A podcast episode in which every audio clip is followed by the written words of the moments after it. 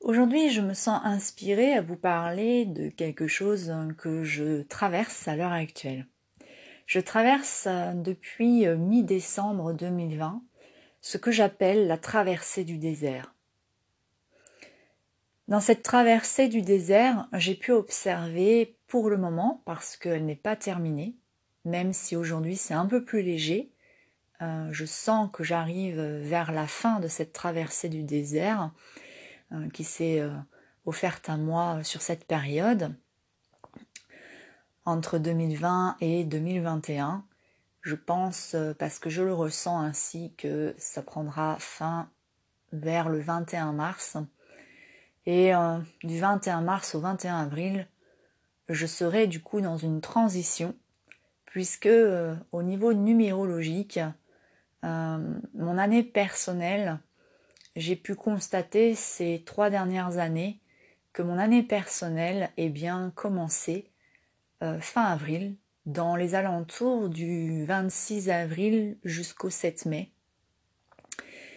Étant donné que je suis née le 31 octobre, euh, normalement il est dit que les années personnelles, selon les individus, commencent soit le jour même de l'anniversaire, soit quatre mois avant ou quatre mois après. Et puis pour d'autres, peu importe leur date anniversaire, ça commence au 1er janvier de la nouvelle année. Et puis, eh bien, moi, dans mon cas, ça commence six mois avant. Donc, tout ça, ça éveille euh, davantage euh, l'observation que je fais euh, assez régulièrement qui me dit euh, qu'il n'y a aucune règle. C'est à l'image d'un corps humain. Le corps humain n'a aucune règle. Chaque individu est différent. Deux individus peuvent euh, subir la même maladie, le même traitement, eh bien chaque individu répondra différemment à la maladie et à ce traitement.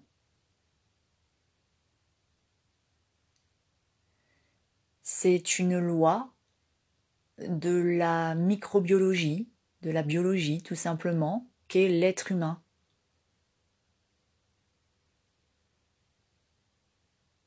Nous pouvons paraître similaires, voire quasi similaires. Nous sommes faits de nuances et de diversité.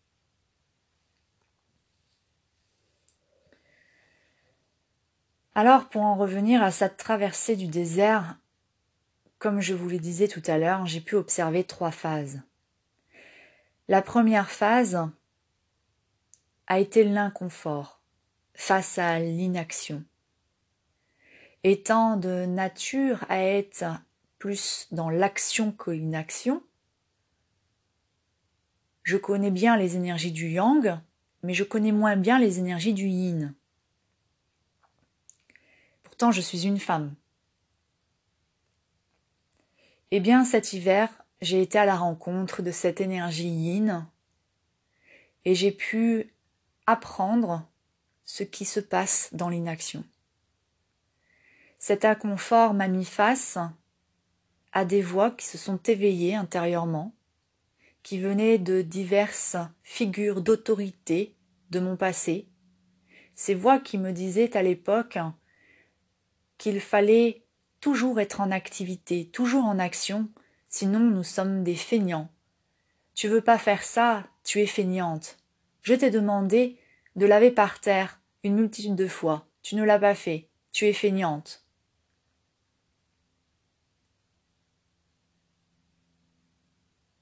La feignantise, c'est pour les bons à rien, ceux qui ne feront jamais rien de leur vie. Etc., etc., Vous voyez l'idée des phrases que l'extérieur peut euh, nous faire entendre durant notre plus jeune âge. Et inconsciemment, ces phrases vont se loger dans notre inconscient.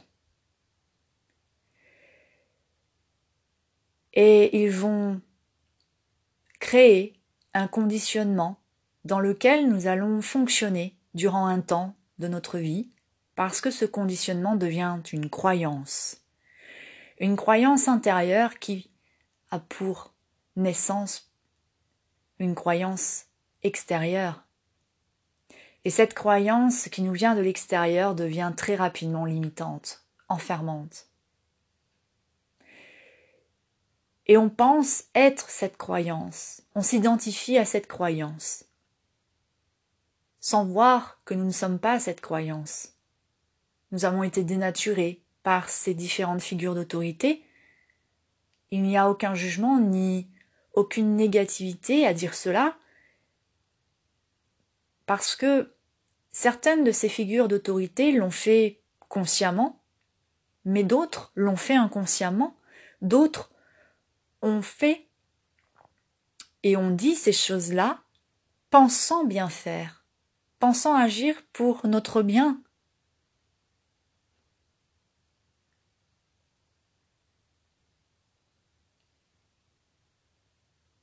Dans le but de nous amener à incarner notre meilleure version, sans voir qu'au final nous dénaturons l'autre, nous créons du mal en l'autre, nous l'éloignons de sa nature profonde.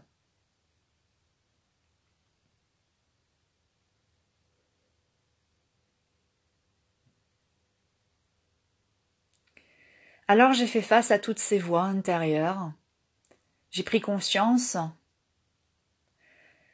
du haut de mes 38 ans, que ces voix n'étaient pas moi. J'ai pu aussi prendre conscience que l'inactivité, parfois, est salvatrice. Il y a un temps pour chaque chose. Le corps a besoin de se régénérer. Et pour se régénérer, eh bien, il a besoin de repos. C'est à l'image de ce qui se passe Durant l'hiver, les arbres rentrent en sommeil. Eh bien, nous, en tant qu'êtres humains, quand nous rentrons dans cette inaction, nous rentrons aussi en sommeil pour nous régénérer, pour nous préparer au printemps, à la naissance de nouveaux bourgeons qui vont donner euh, naissance à de nouvelles idées, à de nouvelles pensées, à de nouveaux fonctionnements intérieurs et extérieurs aussi après. J'ai pu voir de l'extérieur que mon inactivité pouvait gêner certaines personnes. j'ai constaté, par exemple, pour un coach, qu'il lui était difficile de me laisser dans cette inaction. Pourtant, je n'ai eu de cesse que de répéter que je n'avais pas d'énergie pour faire quoi que ce soit. Non seulement je n'avais plus d'énergie, mais je n'avais plus de volonté ni d'inspiration. J'étais vide, vide de sens, vide de ressenti. J'étais comme morte intérieurement. Dans ma vie, j'ai ressenti plusieurs fois cet état d'être. À la suite du décès de ma mère, qui est partie du jour au lendemain, elle s'est endormie, puis elle ne s'est jamais réveillée. Il a été mentionné qu'elle serait décédée d'un AVC foudroyant. À la suite de ce décès, j'ai été dans cet état de vide intérieur, cette sensation de mort, de sécheresse. Tout était sec, tout était vide. C'est à partir de là que mon éveil a commencé.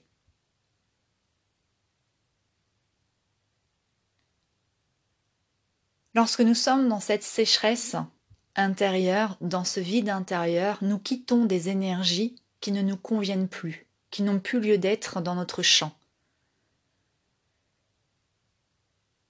Et c'est pour cela que nous ressentons cet inconfort. Il nous déstabilise parce que nous quittons quelque chose que nous connaissons pour quelque chose de nouveau, d'inconnu. C'est alors que s'éveille l'insécurité face à l'inconnu.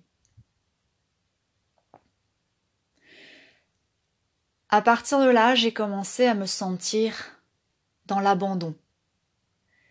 J'ai fait face à l'abandon. J'ai pris conscience de ma blessure de l'abandon, qui est en lien à celle du rejet chez moi. J'ai été rejeté, trahi et humilié. Je n'ai jamais été abandonné. L'abandon, je l'ai ressenti suite à ces rejets, à ces trahisons, à ces humiliations que j'ai vécues.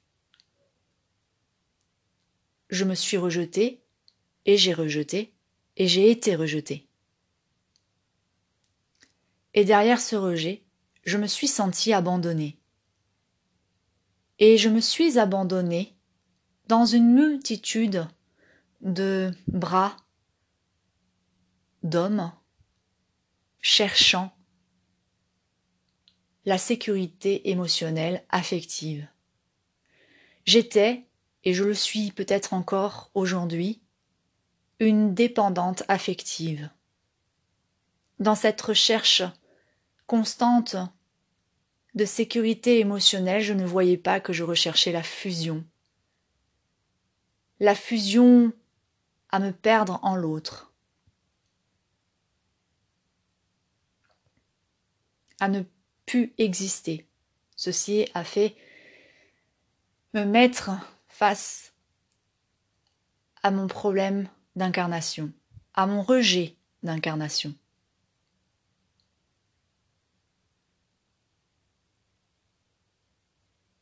À partir de là, j'ai appris à m'abandonner à la vie. C'est à discerner de s'en remettre à la vie. Quand je m'en remets à la vie, j'ai pu constater que je suis euh,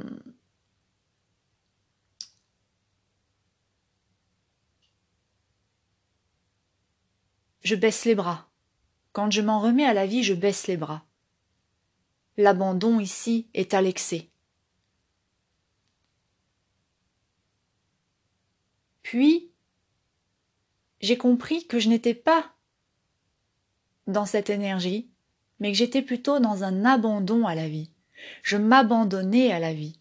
C'est-à-dire que j'observais quotidiennement ce que la vie m'apportait et je faisais, euh, je créais en fait avec ce qu'elle m'apportait au quotidien. J'ai arrêté de résister au flot naturel de la vie. C'est en cela que je me suis abandonnée à la vie. J'ai quitté les résistances. Cela a été très confrontant pour moi que de laisser partir les personnes qui m'ont quitté parce qu'ils le ressentaient ainsi. J'étais dans la résistance par mon sentiment d'attachement. Je me suis emprisonnée à diverses personnes.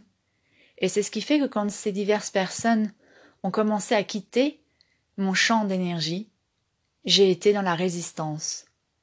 J'ai accepté de faire des choses qui ne sont pas du tout fidèles à la personne que je suis. Je me suis pervertie, j'ai accepté qu'on me pervertisse, je me suis laissé pervertir. J'ai vécu diverses relations avec des pervers narcissiques, avec des manipulateurs. J'ai pu constater que la frontière entre un manipulateur et un pervers narcissique est vraiment peu de choses, mais aussi avec les dépendants affectifs, parce qu'un dépendant affectif va se pervertir et va chercher aussi à pervertir. il va manipuler et va se faire manipuler. Il a aussi un côté un peu narcissique. Mais tout est une question de nuance. Les miroirs qui sont en face de nous sont des facettes de nous, soit des facettes inconscientes, soit des facettes qui nous rappellent certaines de nos facettes, soit c'est des facettes qu'on aimerait être,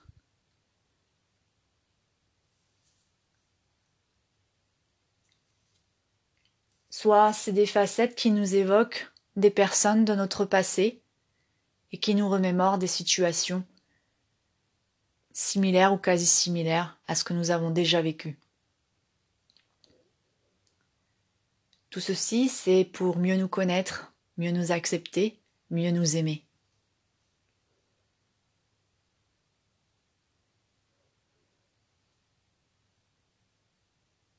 C'est à l'image d'un d'un théâtre d'improvisation. L'acteur qui va improviser va grossir vos traits et il va s'en amuser avec pour vous faire l'effet d'une claque, pour vous faire prendre conscience de qui vous êtes. Voilà ce que sont les miroirs.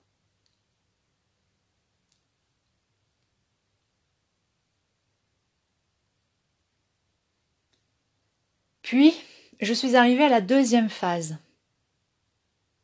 La deuxième phase a été les pulsions, les tentations face aux besoins non assouvis, aux attentes non assouvies.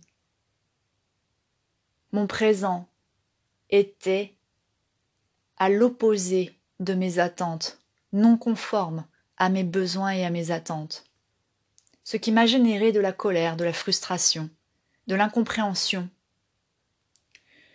tant que je focalisais mon regard vers l'extérieur plutôt que vers mon intériorité. À partir du moment où j'ai remis mon regard vers mon intériorité, j'ai pu comprendre, car la conscience est venue éclairer l'inconscient, ainsi l'inconscient est devenu conscience. J'ai beaucoup appris des pulsions, des tentations.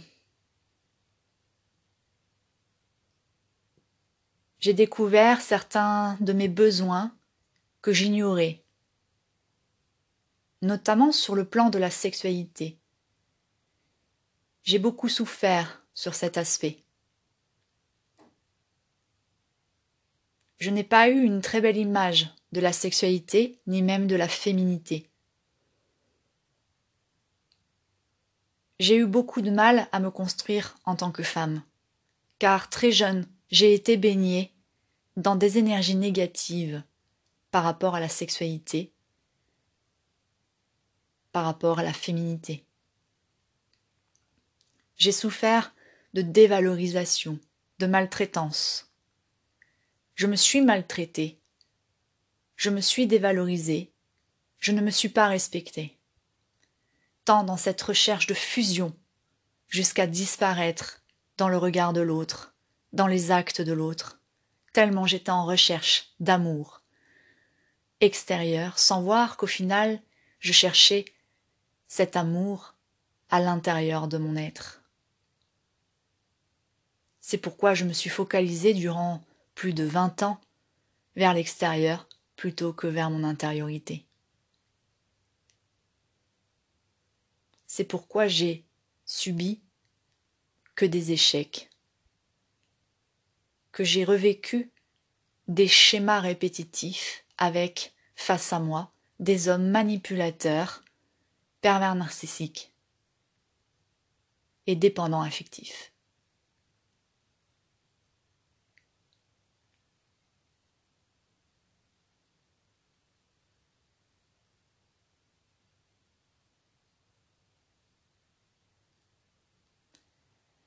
Alors j'ai travaillé à redorer cette image de femme, cette image de sexualité également.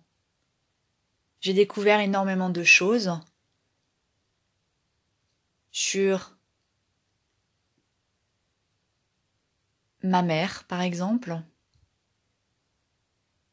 mais aussi sur moi-même. Je me suis découverte, je me suis surprise, et j'apprends. J'apprends à me découvrir de manière positive, de manière respectable. Cela m'a demandé d'apprendre le positionnement et l'affirmation de soi. Et je continue. J'approfondis. Cela aussi m'a demandé à apprendre de m'exprimer, de savoir dire non. Cela m'a demandé une connaissance de soi. Car comment me positionner et m'affirmer si je ne sais pas m'exprimer en étant en accord avec la personne que je suis? Et comment être en accord avec la personne que je suis si je ne me connais pas? Comment réaliser tout ce travail si je ne me respecte pas?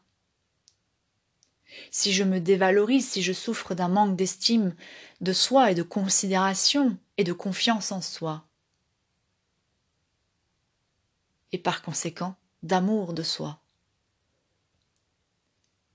Alors j'ai appris tout ce package que je viens de vous citer et j'en suis arrivé là où j'en suis aujourd'hui.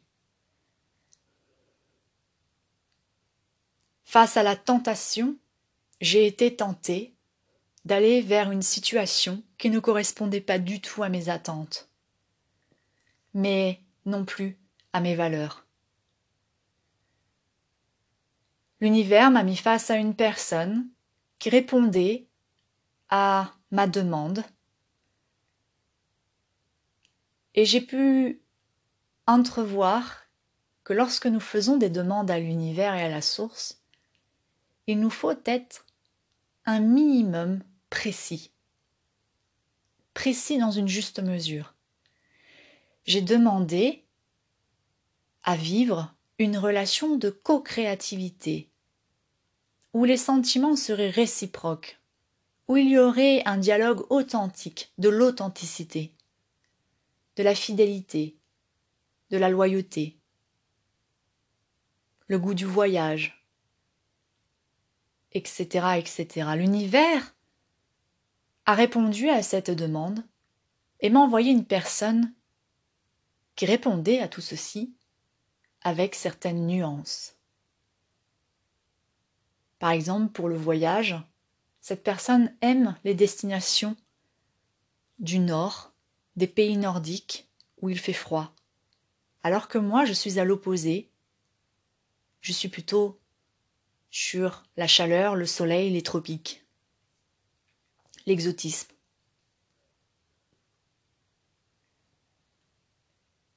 Et puis cette personne est indisponible.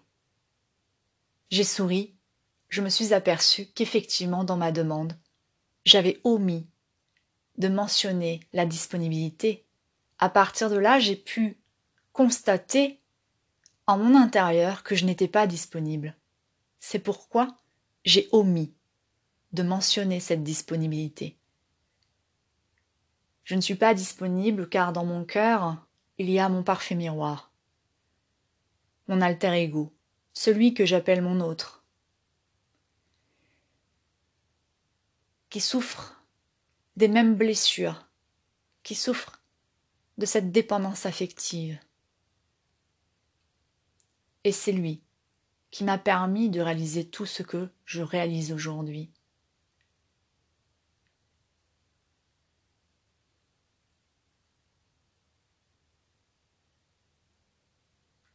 Dans la séparation. Ce qui fait que je comprends que la séparation, c'est ce qui nous mène à l'union.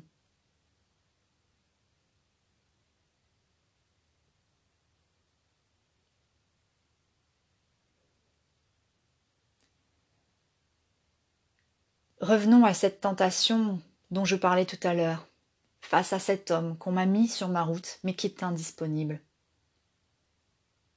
Je me suis retrouvée face à une tentation qui aurait pu me faire dévier de mes valeurs, de mes convictions.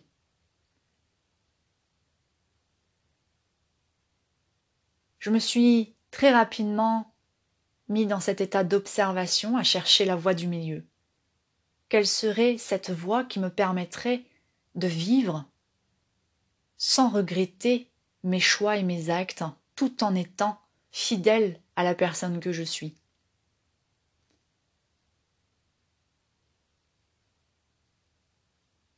Et j'ai trouvé la réponse, j'ai trouvé cette voie du milieu, cette voie qui fait que je reste fidèle à l'être que je suis, sans me dénaturer et tout en me respectant. Je suis fière de cette prouesse, tant la tentation fut énorme.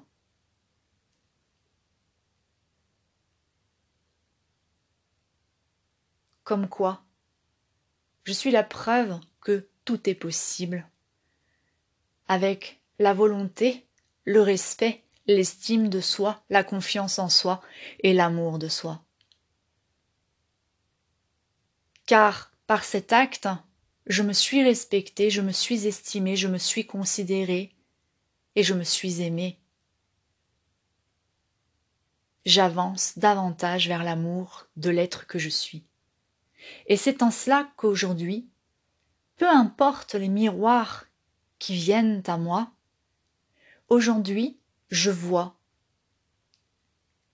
qu'il y a quelque chose qui déconne chez une personne. Et je n'y vais plus parce que j'ai appris que lorsque je ressentais que quelque chose déconnait, à 99%, j'ai pu constater que c'était vrai, que cette intuition, cet alerteur avait juste.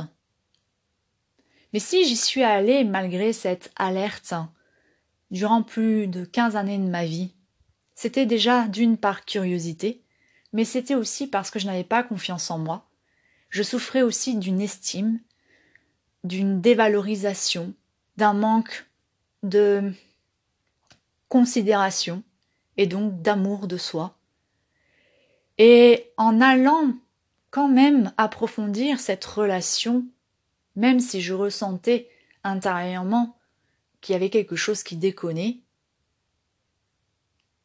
eh bien, inconsciemment, j'allais chercher des clés, j'allais chercher des outils pour gagner en amour de soi, en confiance en soi, en estime de soi, et donc en respect.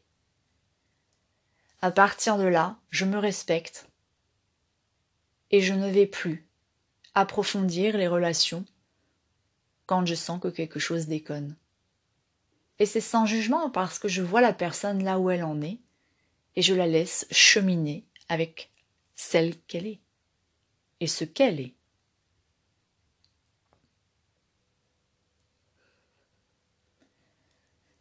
Troisième phase, la conscience qui se fait de plus en plus profonde. Toutes ces prises de conscience sont des prises de conscience que j'ai eues déjà depuis fin 2016 et j'ai l'impression de me répéter, d'être assez rébarbative, mais c'est parce que, au final, le travail sur soi, c'est toujours la même feuille de route à suivre, et chaque prise de conscience que nous avons, au fur et à mesure qu'elle s'ancre en nous, elles deviennent de plus en plus profondes. Donc elles reviennent avec une dimension toute nouvelle. C'est la continuité de la première prise de conscience c'est tout simplement qu'elle s'approfondit parce qu'elle s'ancre davantage en nous. C'est la transformation qui nous mène vers la pleine conscience, vers la libération. À l'heure actuelle, je me libère de l'attachement, de son emprisonnement, qui me fait être dans une dépendance affective à l'excès.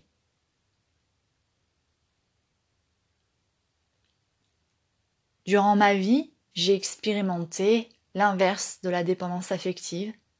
Je me suis coupée du cœur.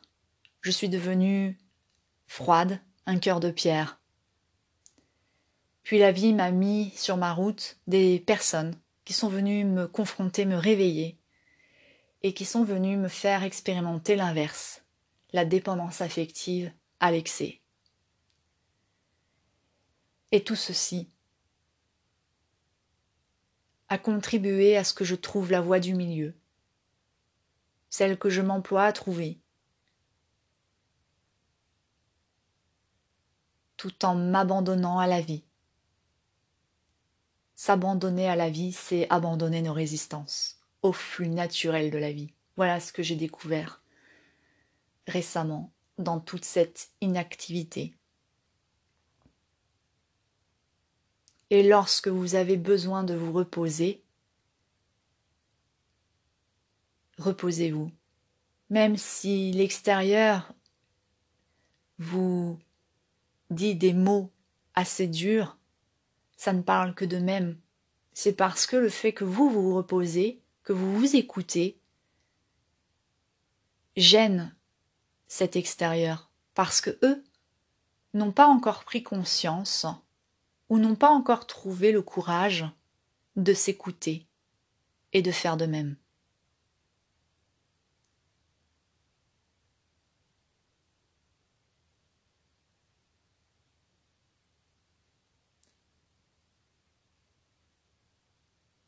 Je vous souhaite un beau cheminement et je vous dis à bientôt pour d'autres podcasts.